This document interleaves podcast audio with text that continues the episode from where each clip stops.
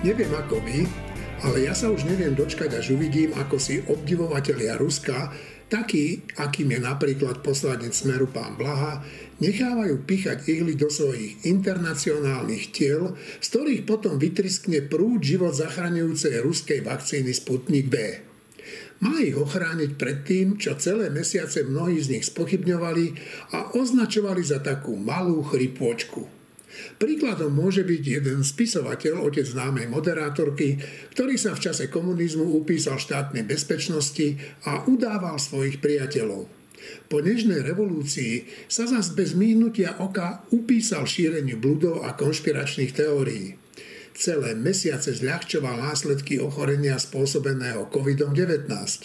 No a robil to až do chvíle, keď sa infikoval a aj on skončil v nemocnici. Ak si takíto ľudia nechajú pichnúť neschválenú vakcínu Sputnik V, tak mi naozaj nezostane nič iné, len ich pochváliť za odvahu, za dali prednosť niečomu nepreverenému pred tým, čo schválili na používanie špiškoví odborníci.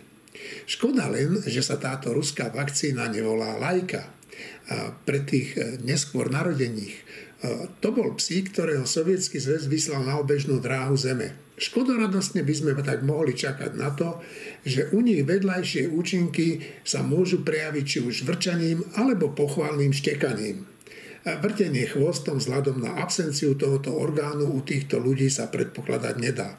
No škoda, bol by to naozaj pekný pohľad. Počúvate týždeň s týždňom vďaka vymoženostiam techniky 20. a 21. storočia dnes tak môžete počuť aj tých, ktorí sa pri debate osobne stretnúť nemôžu a vlastne ani nesmú. Internet má mnoho úžasných vlastností. Našťastie infekciu, na rozdiel od našich hlasov, prenášať nedokáže. Aj keď treba povedať, že také počítačové vírusy prenáša s neobyčajnou ľahkosťou.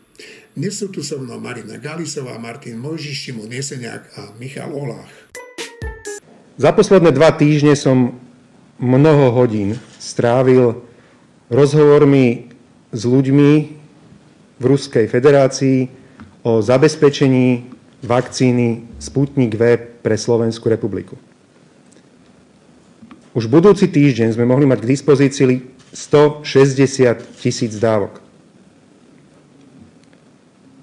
Predložili sme e, takéto uznesenie, alebo teda uznesenie o tom, aby sme aj uzatvorili zmluvne e, také, e, takúto zmluvu a mohli nakupovať naozaj v státisícových množstvách a zabezpečiť pre našich ľudí vakcínu, ktorá je mimoriadne kvalitná. Štúdia, ktorá bola zverejnená v špičkovom medicínskom časopise Lancet, určite viete, Lancet, myslím. Ako dopadla? A veľmi ma za tejto situácie mrzí, že koaličný partner dnes vyťahol najvyššiu zbraň a v podstate povedal, že na Slovensku sa o Sputniku vôbec ani baviť nebudeme. Na záver, vakcíny pre stovky tisíc ľudí na Slovensku sa nemôžu používať bez riadnej registrácie. Ak to chce spraviť pán minister zdravotníctva len na nejakú výnimku ministerstva zdravotníctva, môže to spraviť, ale v tom prípade sa nemôže schovávať za kolektívne rozhodnutie vlády. Ďakujem. Dobrý deň, Hanna Kostolníková, teatri. Pán premiér vyslovene povedal, že vraj ste mali povedať, že o Sputniku sa tu nebudeme vôbec baviť, ako keby vylúčil aj možnosť, že ak to teda EMA schváli, Teraz ste povedali, že ak by to EMA schválila, tak by ste boli za použitie vakcín. Čiže môžete toto dementovať? No. A to hovoríme konzistentne pri každej príležitosti. Opakujem, my tvrdíme, Európskej únia na Slovensku nech sa používa akákoľvek vakcína, opakujem, akákoľvek, ktorá je vyrobená kdekoľvek, s jedinou podmienkou, že musí byť registrovaná Európskou liekovou agentúrou. Pretože takéto vysoké štandardy tu na Slovensku a v Európskej únii máme. Uznesenie, ktoré musíme prijať, keď takýto nákup by sme chceli zrealizovať, práve preto, aby pán minister mohol začať konať ako minister zdravotníctva, aby mohol uzatvárať e, kontrakt, keďže podľa aj pandemického plánu ministerstvo zdravotníctva je oprávnené uzatvárať zmluvy na nákup, nákup vakcín. Nevieme prijať bez toho, aby sme ho prijali na vláde, ale koaličný partner za ľudí povedal nie, vetujeme. Igor Matovič si teda opäť našiel nového vnútorného nepriateľa. Tento raz je ním strana za ľudí. No ale tá neurobila nič len to, že nezahlasovala za uznesenie vlády, ktoré by vraj malo umožniť priviesť na Slovensko ruskú vakcínu. Ako to teda je s tými kompetenciami? Kto môže rozhodnúť o takomto vážnom kroku? Hovorí bývalý minister zdravotníctva Rudolf Zajac. Ako je to vlastne so schvalovaním liekov a vakcín na Slovensku? Včera Igor Matovič povedal, že vďaka postoju mm, pani Remišovej a strany za ľudí, teda nemôžeme tu mať tú, tú vakcínu Rusku, lebo že neschválili uznesenie. Tak ako to je vlastne? Na Slovensku stále platí zákon o lieku, ktorý hovorí, že môže sa používať iba liek, ktorý je registrovaný buď Európskou liekovou agentúrou, MLA, alebo Slovenskou, a Slovenskou autoritou, to je štátny ústav pre kontrolu liečiv. Pokiaľ taký liek nebude registrovaný, tak sa nemôže používať. K tomu, aby mohol byť registrovaný, musí výrobca predložiť množstvo dokladov a ten proces chvíľu trvá, pretože sa musí preskúmať aj správny výrobný proces, aj kvalita a tak ďalej. O tom sa teraz už veľa aj hovorilo. Stávalo sa hlavne v minulosti, kým sme ešte neboli e, členmi Európskej únie, že niektorý liek na Slovensku vôbec firmy nepožiadali o jeho registráciu, buď keď e, išlo o veľmi drahé lieky, rádové v tom čase 100 tisícoch korún, alebo keď predpokladali, že bude menší odber a v takom prípade, ale, alebo keď nedali registráciu na Európsku liekovú agentúru, a v takom prípade ten liek sa nemohol používať. Na to sa ale v zákone myslelo a rozhodnutie autority na výnimku, autorita je štátny ústav pre kontrolu liečiv, môže nahradiť rozhodnutie ministra. A tým pádom umožní aplikáciu toho lieku aj bez šúku, aj bez e, Európskej liekovej agentúry to rozhodnutie ministra je jeho kompetencia, je to dané kompetenčným zákonom, je to dané do zákona o lieku. E, zákon nepredpokladal, a nemyslím si, že by sa to zmenilo, že k tomu, aby sa minister mohol rozhodnúť, potrebuje uznesenie vlády a skôr sa mi javí, že išlo o zas e, nejakú obsedanciu premiéra Matoviča. Je teda, keď e, podpredsednička vlády blokovala, respektíve ani nezahlasovala, on povedali, že vetovala, a, nezahlasovala, pričom na vláde väčšinu má nepochybne ministri áno a, a spolu so sme rodina majú úplne veľkú väčšinu. Takže tento liek tu nebude, čo je skrátka typická pre Matoviča. Môj záver. Buď minister zdravotníctva takú výnimku podpíše a môže to urobiť iba on, alebo nepodpíše a vtedy sa to u nás nesmie používať a určite k tomu nemá kompetenciu vláda ani žiadne jej uznesenie. Čiže e, aj keby tá vláda prijala uznesenie, ktoré prijať mohla, lebo však Matovič a Sulík tam majú väčšinu, aj tak toto uznesenie žiadneho ministra zdravotníctva nemôže k takémuto kroku zaviazať. Mýlim sa? uznesenie potom by mohlo byť v úvozovkách pre neho ako člena vlády záväzné, to teoreticky áno, ale tú kompetenciu, že minister sa musí rozhodnúť a na to nepotrebuje uznesenie vlády. Navyše, na vláde sa hlasuje, hlas sa rozhoduje v zbore a sa hlasuje. Dá sa politicky vetovať, to je ale koaličné vetovanie, to nemá nič spoločné s kompetenčným zákonom a nie, ja som zažil za celé 4 roky, myslím 3 alebo 4 krát vážne hlasovanie na vláde. To jedno bolo napríklad v kauze Mojžiš, to bola tá skupinka nejaké problémy, ktoré tam mala SDKU, a kde uh, SDKU nezískalo väčšinu hlasov na vláde a ten hlasovanie jednoducho neprešlo. Vetovanie je technický pojem z koaličnej zmluvy a nemá nič spoločné ani s ústavou, ani s kompetenčným zákonom. To je čiste vnútorný dokument. Áno, ak krajčí chcel, podpísať to mohol. Na to nepotrebuje uznesenie vlády. Ak sa to mal podpísať a chcel byť krytý uznesením vlády, tak je to len smiešne, lebo minister musí postupovať v súlade s zákonom a v takom rozsahu, ako mu umožňuje zákon. A nikde v zákone nie ani slovičko o uznesení vlády. Takže ocenujem pani Remišovu, že urobila jediný správny krok a povedala tú istú vetu, ktorú hovoríme viacerí. Môžeme Sputnik používať a budeme radi, keď tu bude a môžeme ním očkovať, ak splní všetky predpoklady preto, aby získal registráciu aspoň štátneho ústavu pre kontrolu liečiv, úplne najlepšie Európskej liekovej agentúry a túto registráciu môže nahradiť minister zdravotníctva svojim rozhodnutím, ale dobre, že tak neurobil. Milí kolegovia, čo hovoríte na to, že Igor Matovič má novú hračku a tá hračka sa volá, že Sputnik. Marina. Neprekvapilo ma to, pretože Igor Matovič už zo pár hračiek stratil. Mm, v poslednej dobe stratil tú svoju atómovú hračku, e, svoje vzácne plošné testovanie, ktoré bol donútený premenovať. Ono sa síce ďalej robí, ďalej sa používa, ale nie je už také monumentálne a pekné, aké sa mu páčilo na začiatku. Takže našiel si novú hračku a v podstate je to taká tá klasická hračka, lebo vieme, že keď dieťa svoju hračku nájde, tak jednak si ju bráni a jednak ňou zvykne pri tých obranách byť po hlave ostatné deti na pieskovisku. A ako trojnásobná matka o tom niečo viem. No a Igor Matovič očividne týmto sputnikom mláti po hlave svojich koaličných partnerov teraz. V podstate mu ide len o to, aby ten sputnik bol čo najdlhšie v, vo verejnom narratíve, aby sme sa o ňom čo najdlhšie rozprávali a aby sme opäť mali niečo, s čím sa bude jedinečne spájať premiérovo meno. A mám, ak mám povedať pravdu k samotnej vakcíne, kým nebude schválená uh, Európskou agentúrou EMA, tak pre mňa to nie je vhodná vakcína a odmietam sa ňou dať zaočkovať, aj keby to malo znamenať, že ma niekto označí za antivaxerku. Dobre, no však ja som to včera pozeral, to absurdné divadlo okolo tej, okolo tej vakcíny a hlásil sa Martin Mojžiš.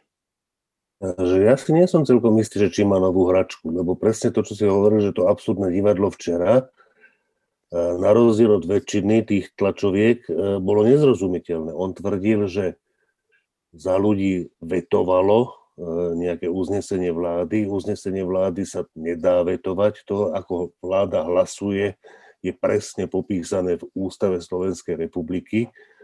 Nič také ako veto tam neexistuje. To znamená, že ja si myslím, že jediná možnosť, jak si vysvetliť, čo sa stalo včera na vláde, je, že on o tom nedal hlasovať. Že Matovič nedal o tej veci hlasovať po diskusii, z ktorej ale nemohlo byť jasné, že, že to neprejde. To by určite prešlo, pretože Olano samotné má väčšinu vo vláde. To znamená, že on sa z toho stiahol v skutočnosti to, že nedal hlasovať, to znamená, to bola nejaká divná hra, ktorá mi není jasné, či už končí, že či to včera, vlastne včera skončilo, teraz budú len nejaké dozvuky, alebo či to bude ako s plošným testovaním, že to budeme počúvať 5 mesiacov. To, mne to je úplne nejasné. Marina, Marina ma poprosila, že aby som o tom, o tom Sputniku napísal na web niečo, útorok večer po tom, čo to oznámil. Ja som to v stredu večer napísal a som myslel, že, že kedy to dám von a ešte v stredu som to poslal v noci uh, ako web editorom, že aby to dali skôr, lebo som vedel, že vo štvrtok zasadá vláda a absolútne nikto nevie dopredu predpovedať, že či, či ten text o tom, o tom Sputniku nezostárne behom dvoch hodín, lebo sa môže stať čokoľvek a aj sa stalo. Proste podľa mňa v útorok večer bol Sputnik téma a dnes či je téma, ja vôbec neviem. No asi bude, lebo o pár minút v čase, keď nahrávame tento podcast, zvolal Igor Matovič k tomu Sputniku tlačovku. Štefan Hríb. E, to je taká až smutná, pritom úplne triviálna vec, celý, celý tento Sputnik. E, a pritom aj, aj ľudia, ktorých, o ktorých úsudku si nerobím nejaký zlý obraz, tak sa do toho zapájajú. Ja som nedávno čítal e, taký text Vlada Pálka, ktorý povedal, že že ale veď nerobme z toho politiku, že Rusi majú dobrých vedcov a teda vlastne prečo, prečo by sme akože mali byť proti Sputniku, ale takisto Andrea Krajňáková, teraz som čítal, že je smutná z toho, že to niekto vetoval, čo teda samozrejme dávam do pozornosti to, čo hovorí Martin, lebo vetovať sa to akože vecne podľa zákona nedá. Ale dobre, to je úplne jednoduchá vec, že všetky tie vakcíny, ktoré aj my máme, teraz nemyslím proti covidu, ale aj všelijaké iné, musia prejsť nejakým schvalovacím procesom vedeckým. Nie, že politickým, ale vedeckým. Všetka tá aj trocha nenávisti, aj, aj všetko, všetok ten strach z vakcín je od, odôvodňovaný tým, že a čo keď to bude mať všelijaké vedľajšie účinky a je to dobre vyskúšané vôbec a tak. No veď na to je tá odpoveď, že tá e, európsky, európska autorita alebo Amerika, americká autorita E, to kontroluje, robí dlhý výskum, dlhé porovnávanie toho, dlhé, dlhý výskum tých vedľajších účinkov. No a, a to, to je presne to, čo Sputniku chýba. Veď tu nikto není proti ruskej vede. Kto je tu proti ruskej vede, alebo proti ruskému športu, alebo proti ruskej kultúre, alebo proti ruskej vakcíne iba, akože ten jediný problém je, že tá vakcína Sputnik neprebehla tým štandardným e, overovacím a kontrolným vedeckým procesom. A ani sa sami neprihlásili do Európy, tomu, tej európskej autorite, aby to prebehlo. Prečo sa neprihlásili? Buď sú namyslení a hovoria si, že my kašleme na vaše overovacie, my máme to dokonalé, no ale dobre, tak ak ste takýto, tak my to zase nechceme, lebo my si bránime svojich občanov. Tak to je. A hovoriť, že kto je dnes proti Sputniku, je vlastne proti tomu, aby ľudia boli zaočkovaní a teda zase bude mať na starosti tisíc, 2000, 10 tisíc mŕtvych, je iba opakovanie tej hlúposti, ktorú sme tu zažili e, na jeseň. Čiže e, ak sa ten spútnik, to sú triviálne veci, o ktorých sa my musíme stále znova odvolieť, je to až únavné, že my tu musíme triviálne veci stále znova odvolieť, akože argumentovať a povedať, že prečo si to vlastne myslíme a prečo je to vlastne zlé, no tak toto je ďalší taký, taká triviálna blbosť ak akákoľvek vakcína ruská, argentínska alebo nemecká je dobrá, tak ju oberme, ale musí prejsť tým overovacím procesom. Ruská neprešla, ani nechce prejsť z vôly Moskvy, no tak ju nechceme. To je všetko a je to úplne správne. A všetci, ktorí ju chcú, vrátane Matoviča, Milana Krajňaka a Vlada Palka, hazardujú so zdravím vlastných občanov. No, ja by som len rád povedal, že aj ten argument, že to vetovala, čo je samozrejme blbosť, e, strana za ľudí, ani ten argument neobstojí, pretože poprvé tá vláda mohla samozrejme to schváliť, ako tu už niekto, myslím, Martin spomenul, ale nakoniec tú vakcínu môže do života priviesť svojim rozhodnutím minister zdravotníctva úplne bez problémov, tak ako e, kopu iných liekov, kopu ministrov e, na základe výnimiek uviedlo do nášho života, tak mohol aj túto vakcínu. Uh, uh. Jedna z mála vecí, ktoré sa dalo tejto vláde až doteraz kvitovať, bolo pevné geopolitické ukotvenie a vedeli, kde je sever. Svedčilo o tom aj to, že sme konečne schválili bezpečnostnú stratégiu. A jedna z posledných vecí, za ktoré sa dalo vládu, dala vládu chváliť, bol práve tieto veci a týmto celým rozohraním nejakej divnej propagandistickej partie okolo Sputniku 5 alebo Sputniku V, to, to celé úplne, úplne zbytočne padá. Ja osobne, ak si budem vedieť vybrať, čo pochybujem, tak Sputnik bude pre mňa tá posledná alternatíva, práve kvôli x pochybnostiam, že Rusi odmietli predložiť EME svoju vakcínu na posúdenie prečo to robia. No tak tým pádom moja už aj tak obrovská nedôvera voči čomukoľvek z ruskej vedy len sa znásobí a ja budem chcieť a pokojne si priplatím x desiatok alebo stoviek eur, aby mi dali tú inú vakcínu. No, včera Igor Matovič okrem iného povedal aj takú vec, ktorá ma celkom zarazila, že, že on celé hodiny rokoval s ruskou stranou tak to je na Slovensku úplne normálne, že premiér rokuje s niekým celé hodiny bez toho, aby sme nevedeli s kým a o čom presne, Šimon? Tvoja, odpoveď, tvoja odpoveď je, či je to na Slovensku normálne. Moja odpoveď je áno, na Slovensku je to normálne. Marina a potom Martin. A potom... Áno, na Slovensku, áno. Miško? Miško? Miško, nič, tak Martin. Poprvé, keď, Mar- Aha, prepáč Marina, nech sa páči. Ešte som chcela povedať, že ono je to normálne. Úplne normálne to robil Fico, úplne normálne toto robieval Andrej Danko, úplne normálne sa to tu teda robilo za tých smerovlád. Takže ak to začína robiť, alebo už dlhšie robí, možno o tom nevieme, Igor Matovič, tak žiaľ je to stieranie rozdielov a to je veľmi, veľmi nepríjemné medzi ním a medzi smerovládami. Dobre, Martina, potom, uh, potom Štefan. Počúvajte dve veci. To, čo hovoril Šimon, že táto vláda doteraz mala jasné geopolitické ukotvenie, ja s tým absolútne nesúhlasím. Táto vláda nemala žiadne geopolitické ukotvenie, nehovorím o ministrovi Korčokovi, hovorím o celej vláde len veci sa tak vyvíjali, že nebolo treba ešte raz, treba si spomenúť na Matovičov, eh, Matovičov chvíľkový eh, vhľad do toho, aký je Amerika zlý svetový policajt a jak od, on odteraz už nebude za to. Bola to vec, ktorá mala trvanie ako u Matoviča dva dni, ale ona sa znova vráti, keď bude treba. A druhá vec, počúvajte, keď Matovič povie, že hodiny rozprával s predstaviteľmi Ruskej federácie, to podľa mňa znamená, že 10 minút telefonoval s ruským veľvyslancom. Akože to, to nie je, proste to nie je pravda, ja si myslím, to respektíve, možno to aj pravda je, ale informáciu máme len od neho. A to je, že naprosto nedôveryhodná, s vysokánskou pravdepodobnosťou rádovo prehnaná informácia. A Štefan? Ešte dve poznámky. E, jedna je k tomu telefonátu. Zase to je takto, že politika zase nie je taká vec, že všetko musí byť úplne verejné a, a je úplne normálne, že keď, si ne, keď sú nejakí politici medzinárodne, keď sú nejakí, e, majú nejaký spoločný záujem alebo niečo spolu riešia alebo niečo, tak si zatelefonujú alebo sa spolu stretnú alebo, alebo hocičo, môže to byť aj neverejné. E, to samo o sebe není problém. Problém je, keď, keď je to s partnermi, ktorí sú nedôveryhodní, čo je, čo je tento prípad. Ale uh, celá tá diskusia je ešte, znova opakujem, úplne triviálna aj v tom, že veď Rusi nemajú tú vakcínu ani pre vlastných obyvateľov. Tú neoverenú nemajú ani pre vlastných obyvateľov dostatok. Uh, Putin povedal, že sa dá zaočkovať ako posledný, to, je tiež, to tiež o niečom hovorí, čiže asi si počká na tie vedľajšie účinky. Ale uh, najdôležitejšia vec je, že a koľko by nám jej dali? Že 10 tisíc? Predali teda 20 tisíc, ale my potrebujeme 5 miliónov. To sú tie čísla, ktoré máme od tých západných výrobcov.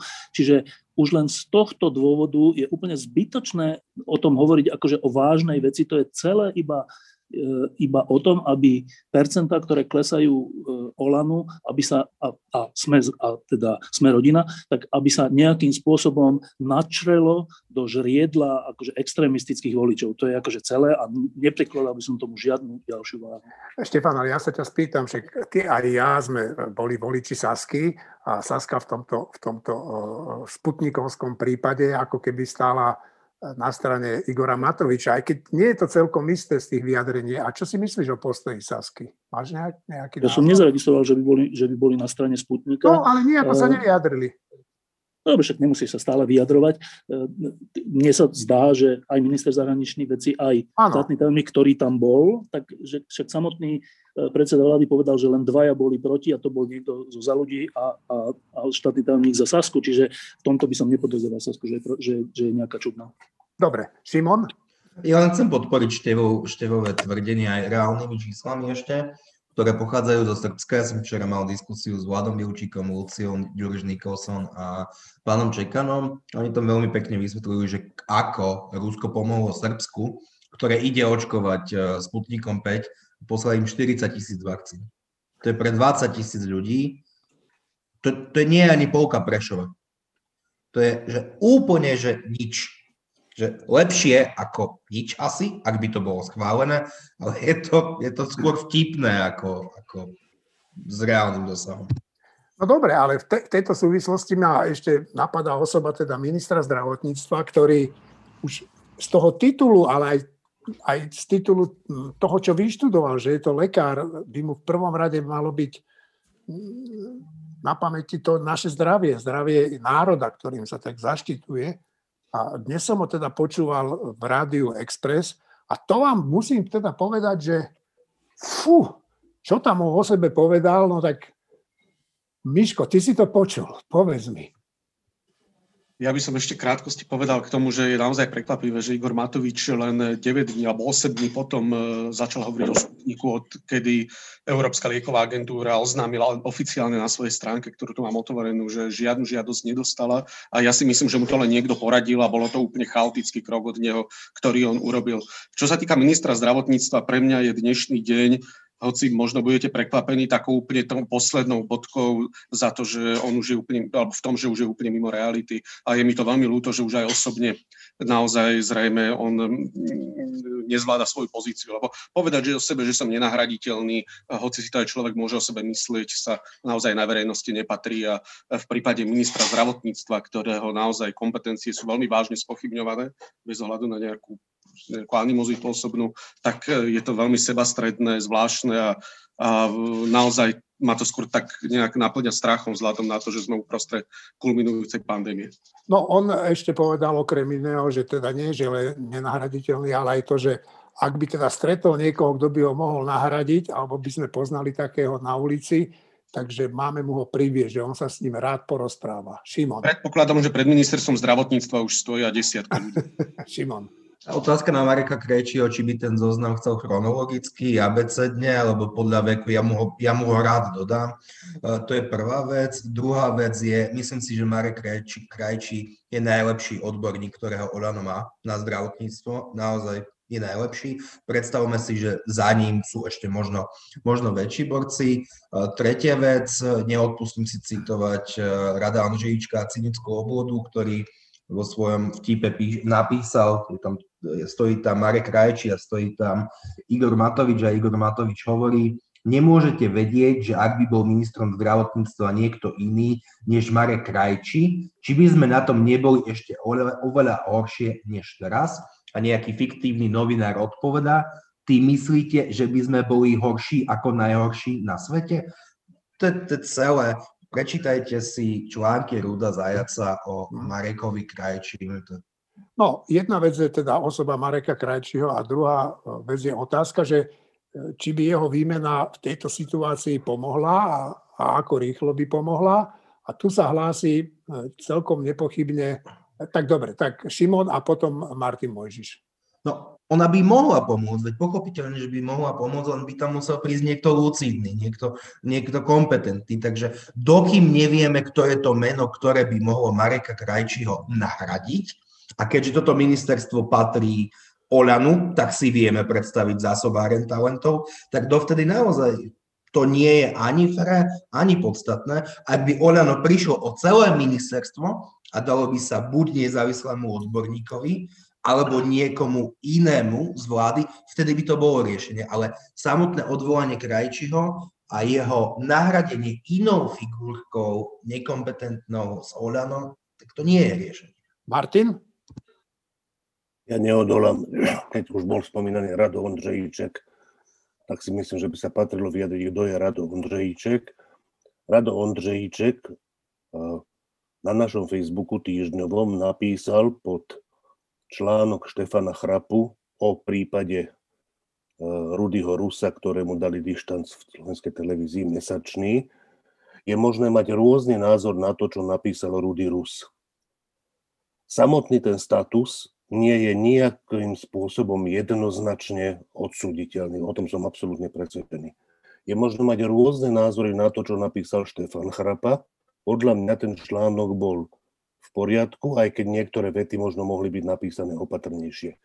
To, čo na to napísal Rado Ondřejíček Štefanovi Chrapovi, je absolútna hrubosť, úplne neadekvátna tým predchádzajúcim dvom textom. A teda Rado Ondřejíček napísal, že Štefanovi Chrapovi, že pišta ty si, nejdem povedať to slovo, ale to je Rado Ondřejíček.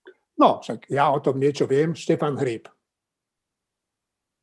Števko, zapni si, zapni si, zapni si.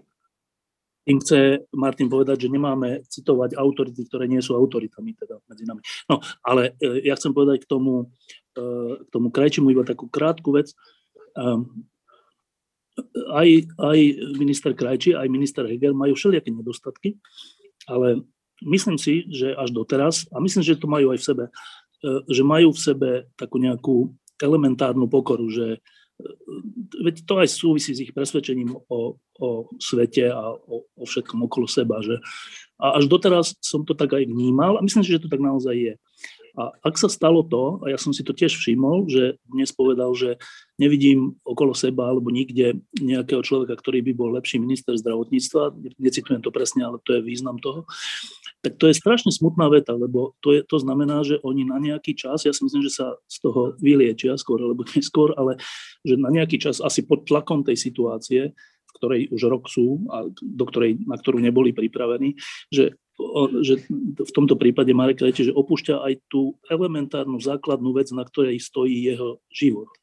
A to ja teraz nejdem vôbec kritizovať, ja len konštatujem, že to je úplne že smutná vec.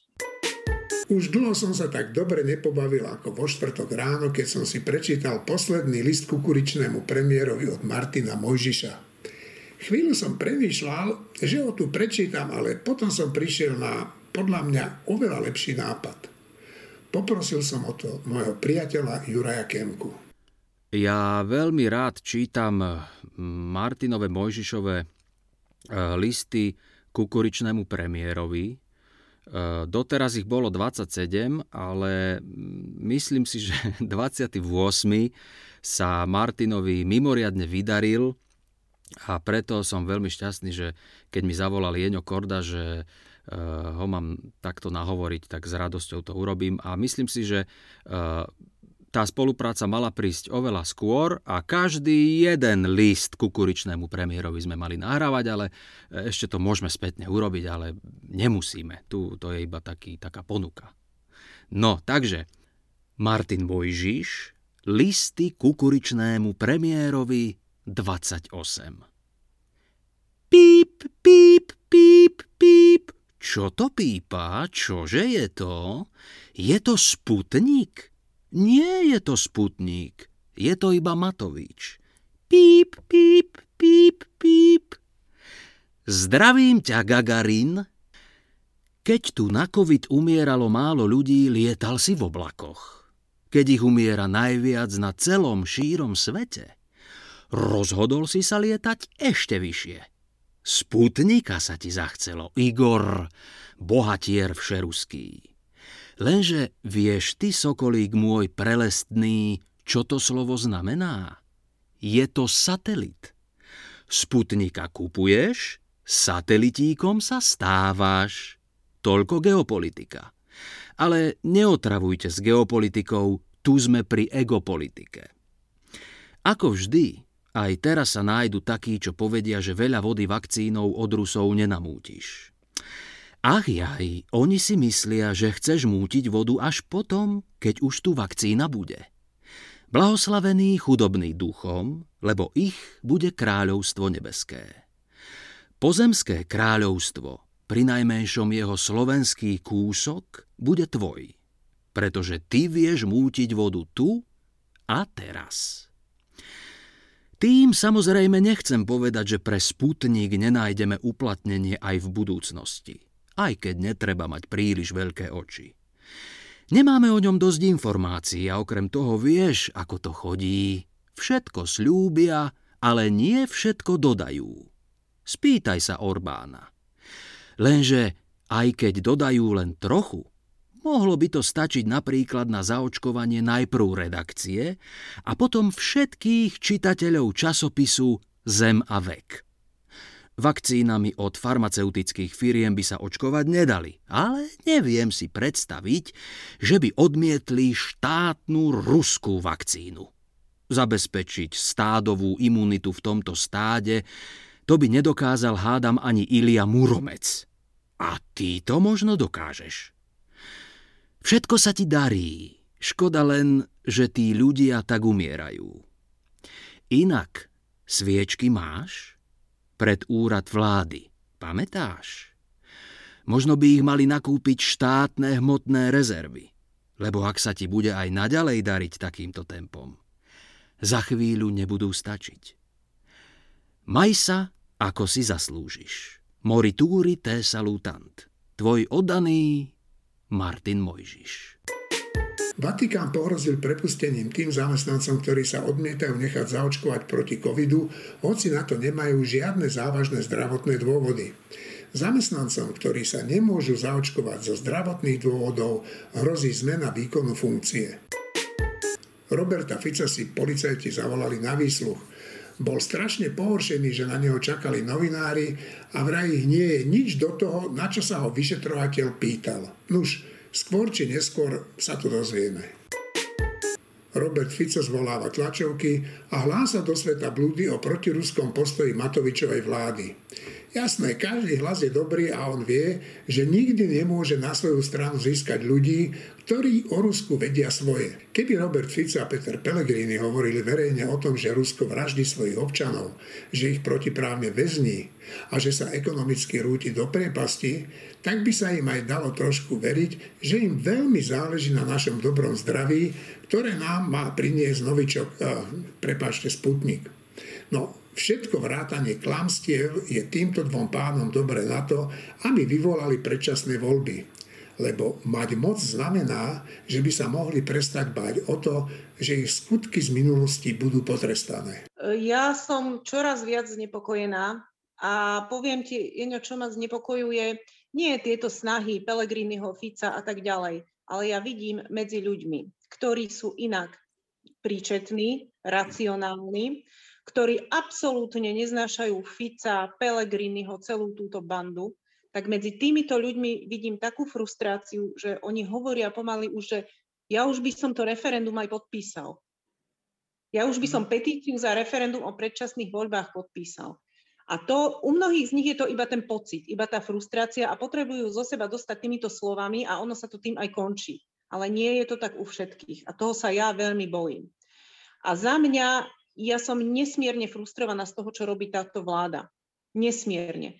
Druhá vec je, že veľmi veľké percento z toho, čo sa teraz nedarí robiť, aký sme najhorší na svete, ako nám strašne veľa ľudí zomiera a podobne, že to je dôsledkom aj stavu zdravotníctva.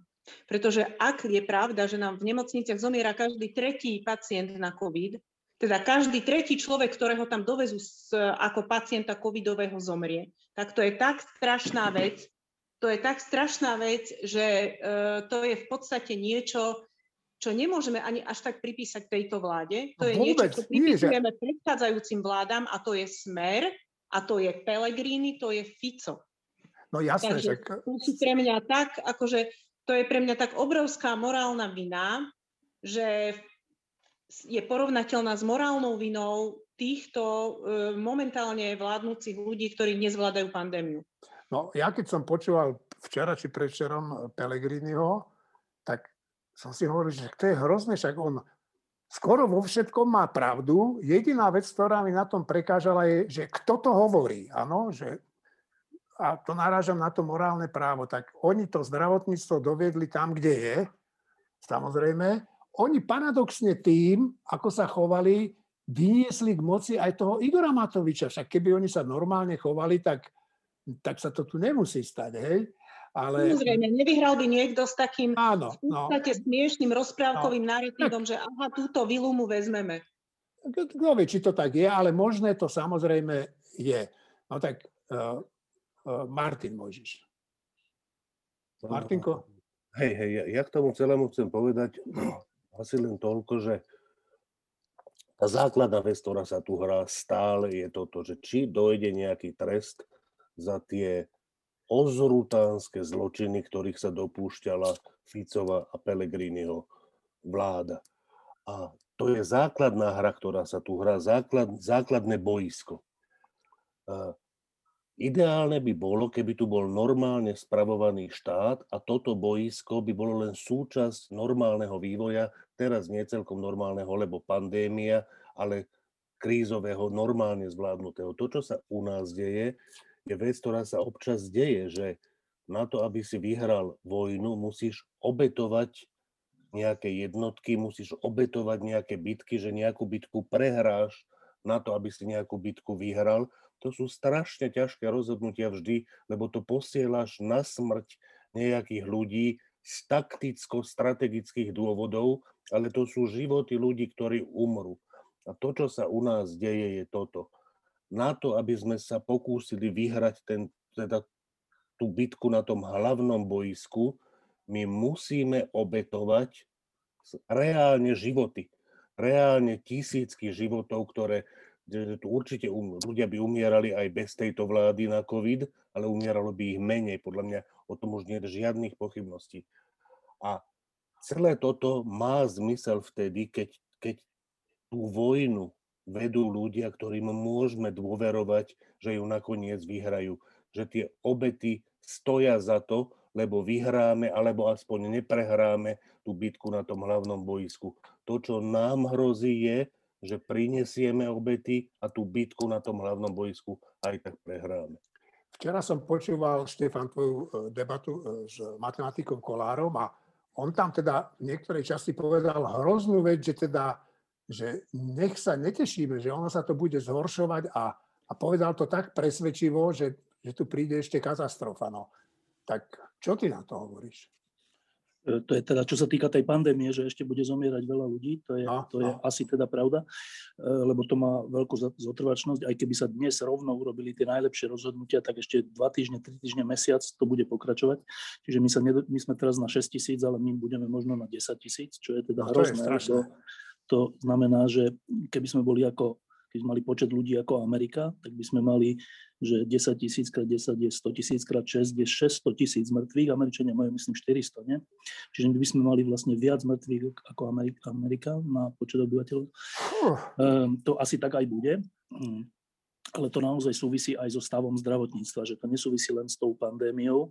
A e, k tomu iba dve poznámky. Jedna, um, je, je úplne ťažko existovať v štáte alebo v krajine, ktorá nemá aspoň elementárnu historickú pamäť, ale dobre, ani nie, že historickú, ale že 5-ročnú. Akože historická pamäť je, že storočná aspoň, ale toto je, že, že aspoň 5-ročnú pamäť, keby sme mali.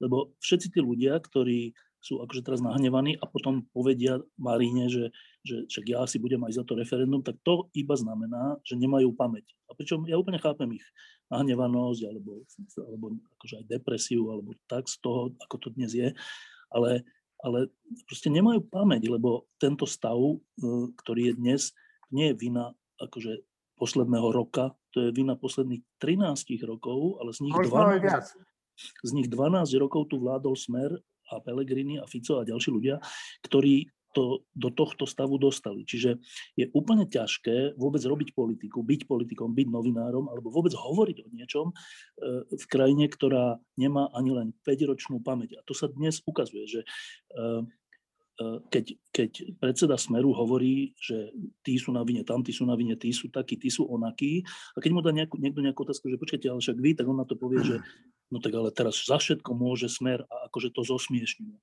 No ale naozaj za všetko môže smer a hlas. To nie je, že a to treba hovoriť, že 5 rokov, nie že pol roka po voľbách a potom už nie, lebo potom už je nová vláda. Tá chyba je, že my tí akože ktorí o tom uvažujeme, tak sme takí, že jasné, že dobre, pol roka to hovoríme a potom si poviem, že dobre, no tak ale už je tu nová vláda, tak už aj ona má zodpovednosť a teda buďme teda spravodliví a teda kritizujeme aj tu, však to je v poriadku. Len tá druhá strana vôbec nemá ani trošička tohto svedomia alebo tejto úvahy, že buďme spravodliví a oni povedia, úplne naopak, že oni nemôžu že za nič, ani za ten prvý pol rok.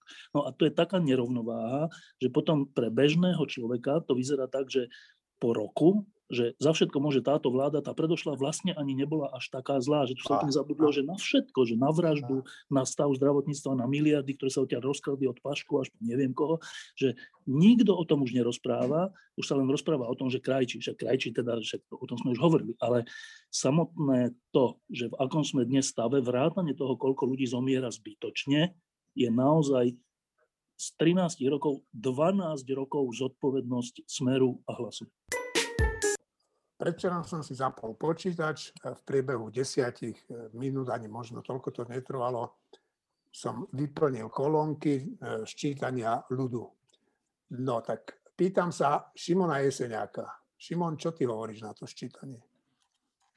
Ja mám v tomto pomerne striktný názor. Ja si myslím, že hráš ruskú ruletu, ale je to, je, je to na tebe. Ja neverím, že štát dokáže tieto, tieto dáta nezneužiť prvom rade ten dotazník nie je anonymný ani omylom. Hovorí sa o tom, že sú to anonymizované dáta, no nie sú. Keď sa dá niečo deanonymizovať, tak to nie je ani anonymné, ani anonymizované, lebo hneď prvá kolónka je rodné číslo. A druhá meno. A, a druhá meno.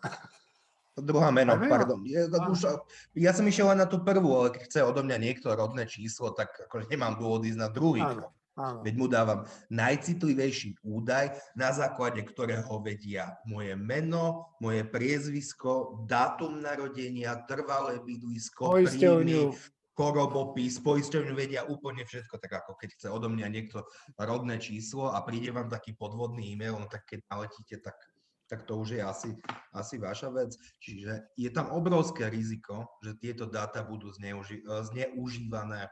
Jeden banálny príklad – bývate, bývate niekde v prenajatom byte a vy vyplníte, že bývate mimo svojho trvalého bydliska, hneď o tom štát vie, a štát už o nás teraz vie príliš veľké e, množstvo informácií, navyše totálne sme rezignovali na GDPR. GDPR platí dovtedy, dokým je to výhodné, potom je to, potom je to úplne jedno. Jeden historický príklad za všetkých, i keď nerad používam argument tzv., ktorý sa volá ad Hitlerum, teda je, keď pri argumentácii spomínate druhú svetovú vojnu, ako sa dostalo nacistické Nemecko, k tomu, koľko majú svojich židovských obyvateľ, no cez čítanie obyvateľstva. To sčítanie obyvateľstva im veľmi nešlo v tých 30 rokoch a vtedy prichádza na pomoc už vtedy gigantická korporácia IBM, ktorá pomáha s týmto sčítaním, a zistuje, kde je rómske obyvateľstvo, alebo kde je, kde je židovské obyvateľstvo a potom krásne, krásne, to, to je strašne zlé slovo, ospravedlňujem sa zaň, tieto dáta zneužíva. Intencia, prečo sa to sčítanie obyvateľstva robí, sa plus minus dá pochopiť, ale tá forma je pre mňa neakceptovateľná a je to, je to nebezpečné konanie. Ešte skúsim vysvetliť, že prečo sa to robí. Tam sa argumentuje, argumentuje tým, aby sa peniaze prerozdeľovali správnejšie, aby napríklad, to je špecifický príklad, najmä veľkých miest, kde mnoho tisícok až desiatok tisícok obyvateľov žije, napriek tomu, že má, má trvalé, trvalé bydlisko, bydlisko v iných svojich domovských obciach, alebo, alebo mestách. To je trochu dvojsečná zbran, ja som o tom volal napríklad s Richardom Rybníčkom, lebo tie mesta by mali dávať svojim obyvateľom pokuty, ak sa nesčítajú. No nádherne anonymný dotazník, keď vás vie potom štát a obec pokutovať za to, že ste sa nesčítali. Ale je to inak anonymizované a anonymné, akože to je tak absurdná argumentácia, že to museli nad tým dlho uvažovať. Teraz si predstavte, že ste primátorom povedzme, budem hovoriť o Levoče, ja som tu Levoča, a vy prídete na to, že sa váš obyvateľ nesčítal, tým pádom tie peniaze z podielových daní idú práve do vašej obecnej, uh, obecnej kasy a vy si poviete, hm, on sa nesčítal, ale ju dám pokutu, čoho dôsledkom môže byť, že ten človek sa naštve a odhlási si trvalý pobyt a tá malé mesto alebo malá dedinka prichádza, prichádza o peniaze, takže reforma verejnej správy a reforma samozprávy je, je úplne kľúčovou vecou, ale nemá sa to robiť takýmto, takýmto spôsobom, ktorý je mimoriadne nebezpečný a ktorého sa uh, ja desím. Aj keby som mal zaplatiť pokutu od 25 do 250 eur s radosťou, tak urobím, ako by som sa mal sčítavať. Štefan? Eh, ja mám v tomto úplne opačný názor. Eh, ja si myslím, že ščítanie obyvateľstva je dobrá vec, lebo štát má mať dáta, na, na základe ktorých sa má rozhodovať v rôznych politikách a v rôznych e, rozhodnutiach o rozpočte a o všeličom inom. Čiže aj teraz, čo vidíme v zdravotníctve e, a v súvislosti s tou pandémiou, je, že nemáme dáta a tým pádom nevieme robiť dobré rozhodnutia. O tom som včera hovoril dlho s tým, s tým e, matematikom Rišom Kolárom. Ja som možno v tomto trocha otrlý, lebo keďže my novinári sme boli aj všelijak sledovaní a všeličo, tak mňa informácia, kde bývam, ani nejako neohrozuje, že kľudne mne to nevadí, že keď niekto vie, kde ja bývam, lebo aj tak to vie. ale, e, ale e, ešte taká jedna technická poznámka. Ja, ja o tom neviem, že by toto sčítanie bolo povinné, že keď sa neščítam, tak dostanem pokutu.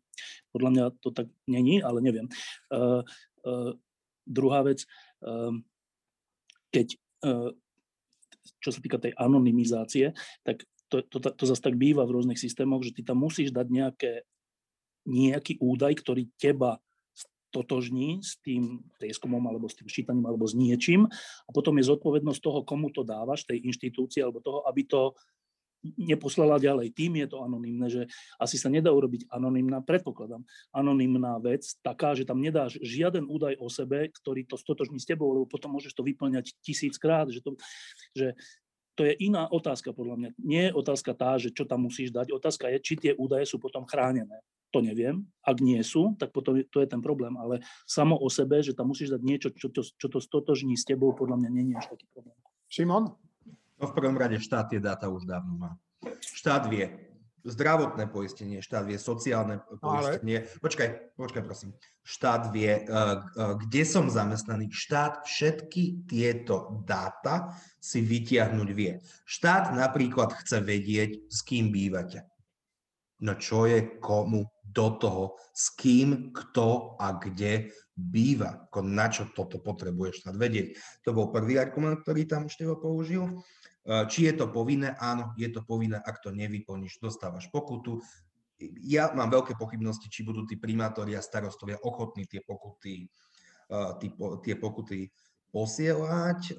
Otázka dôvery k tým inštitúciám, to je jednoduché, ja tým inštitúciám neverím.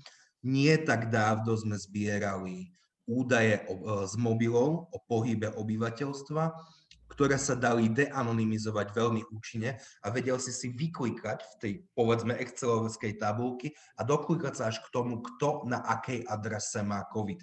Takže ja neverím tomu, že tieto dáta sú v bezpečí. Ale no, to je potom iná otázka. Aška, to je iná presne, otázka. presne. Môžem? No napríklad e, no. Si, si na začiatku hovoril, že, že tam meno a tak, ale uh, musíš tam uvieť nejaký údaj, aby ten, ktorý tie údaje zbiera, vedeli k niečomu priradiť. Šimon, to nejde tak, že, že proste tam nebude nič, len, len to, čo tam napíšeš, že kde bývaš, nebývaš, ale nebude tam, nebude sa dať identifikovať, kto to napísal. Ale určite treba byť opatrný, pretože naozaj, však tu sme e, zistili ako zo, zo zdravotníckého úradu, či ak sa to volá, unikli informácie. Áno, treba byť opatrný. Marina.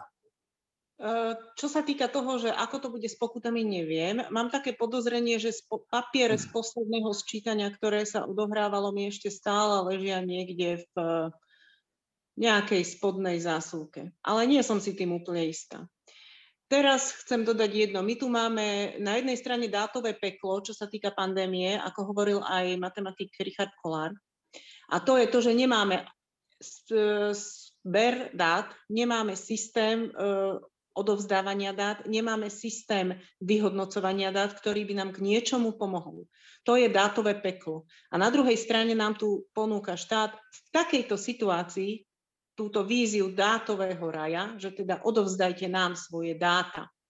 Ja si myslím, že v tejto situácii by sa všetká energia mala venovať tomu, aby sa zbierali dáta pandemického charakteru a vyhodnocovali a analyzovali a na základe nich sa príjmali skutočne účinné opatrenia. A nie, toto tu je úplne podružné momentálne a považujem to za odvádzanie energie zdrojov pozornosti. Michal? Čo sa týka sčítania. Michal? Samozrejme, táto otázka bezpečnosti je dôležitá, veď aj samotní napríklad Rómovia, e, ako spomínal aj Šimon, keď e, nadvezoval na druhú svetovú vojnu, sa obávajú dávať tieto dáta.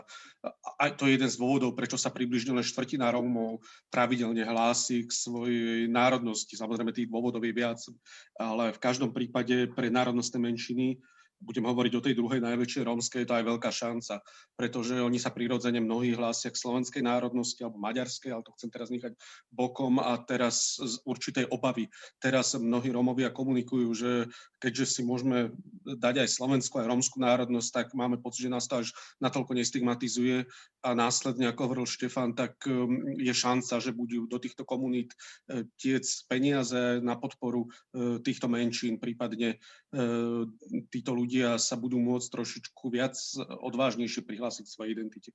Bodka. Martin. Martin, môžeš? Ja som o sčítaní vôbec to teraz neuvažoval a aj keď to boli zaujímavé veci, čo tu odzneli, nemienim o ňom ani ďalej uvažovať. Celkom určite sa nepôjdem nikde žiadny dotazník vyplniť dnes ani zajtra, A toto stanovisko si mienim ponechať do nekonečna. A ja ti, Martin, verím, že to urobíš, lebo to si už urobil, myslím, dva alebo trikrát v prípade celoplošného testovania. Na rozdiel od mňa, ktorý som tomu podlahol. Štefan ešte sa hlási. Tam je tá, tam je tá vec, že, že keď sa nesčítame, tak potom napríklad Bratislava, kde žijeme, ktoré je moje mesto, ktoré mám rád, nebude vedieť, alebo bude vedieť menej obyvateľov, než, než reálne má a tým pádom dostane podľa zákonov menej e, zdrojov a takisto to bude platiť pre všelijaké kultúry a círky a neviem čo. Čiže to zase není také, že keď sa nikto, že keď sa polovica ľudí nepôjde ščítať, tak tým nevytrestáme vládu, ale vlastné mesto. To je zase pravda. Ale ja bývam na, na tej adrese, ktorú ako trvalé bydlisko uvádzam, to znamená, že o mne naozaj Bratislava vie, vie, odkiaľ odnáša smeti, vie, komu platím za vodu, odkiaľ platím za vodu, proste tá, tá informácia tam je. To je. Neviem, Dobre. ja si myslím, že, to, že, že sa to bude ale hodnotiť podľa toho ščítania, čo je možno chyba, ale ak sa to bude hodnotiť podľa toho ščítania, tie počty, tak vtedy potom to bude na úkor Bratislavy. Krátko potom, ako sme dokončili nahrávanie tohoto podcastu, mal Igor Matovič teda tú tlačovku, o ktorej som už hovoril a tam povedal, že je jednoznačne za nákup a očkovanie vakcínov Sputnik, No a tvrdí, že s ruským ministrom hospodárstva dohodol dodávku 2 miliónov vakcín. No tak uvidíme. No a čo je najzaujímavejšie je, že premiér za to, aby minister zdravotníctva udelil vakcíne Sputnik výnimku, povolil je nákup a používanie. A to aj napriek tomu, že vláda e, sa na tomto kroku nezhodla a strana za ľudí ho e, vraj vetovala, čo e, vetovať nemohla, lebo na vláde sa nevetuje. Takže naše slova o tom, že toto je Igorová Matovičová nová hračka, sa potvrdzujú. Teraz vám položím takú otázku, na ktorú môžete, nemusíte odpovedať, že či viete, čo to znamená slovo vytrvalosť. Vytrvalosť. Štefan to bude vedieť určite. Včera si sa o tom bavil. No, tak vidím, že tak niektorí mr- mračíte sa. No, vytrvalosť to je meno robotického vozidla, ktoré pristálo na Marse a jeho hlavnou úlohou je pokúsiť sa na tejto planéte nájsť stopy života, ktorý tu mohol byť, alebo možno aj je. Tak e, myslím si, že v mene vás všetkých môžem tomuto e, vozidlu poda- po- poželať, aby sa mu darilo a, e, a ja poželať aj vám, nech sa vám darí, hlavne nech ste zdraví. Ďakujem vám za dnešný deň a teším sa o týždeň aj s našimi divákmi a poslucháčmi. Do počutia.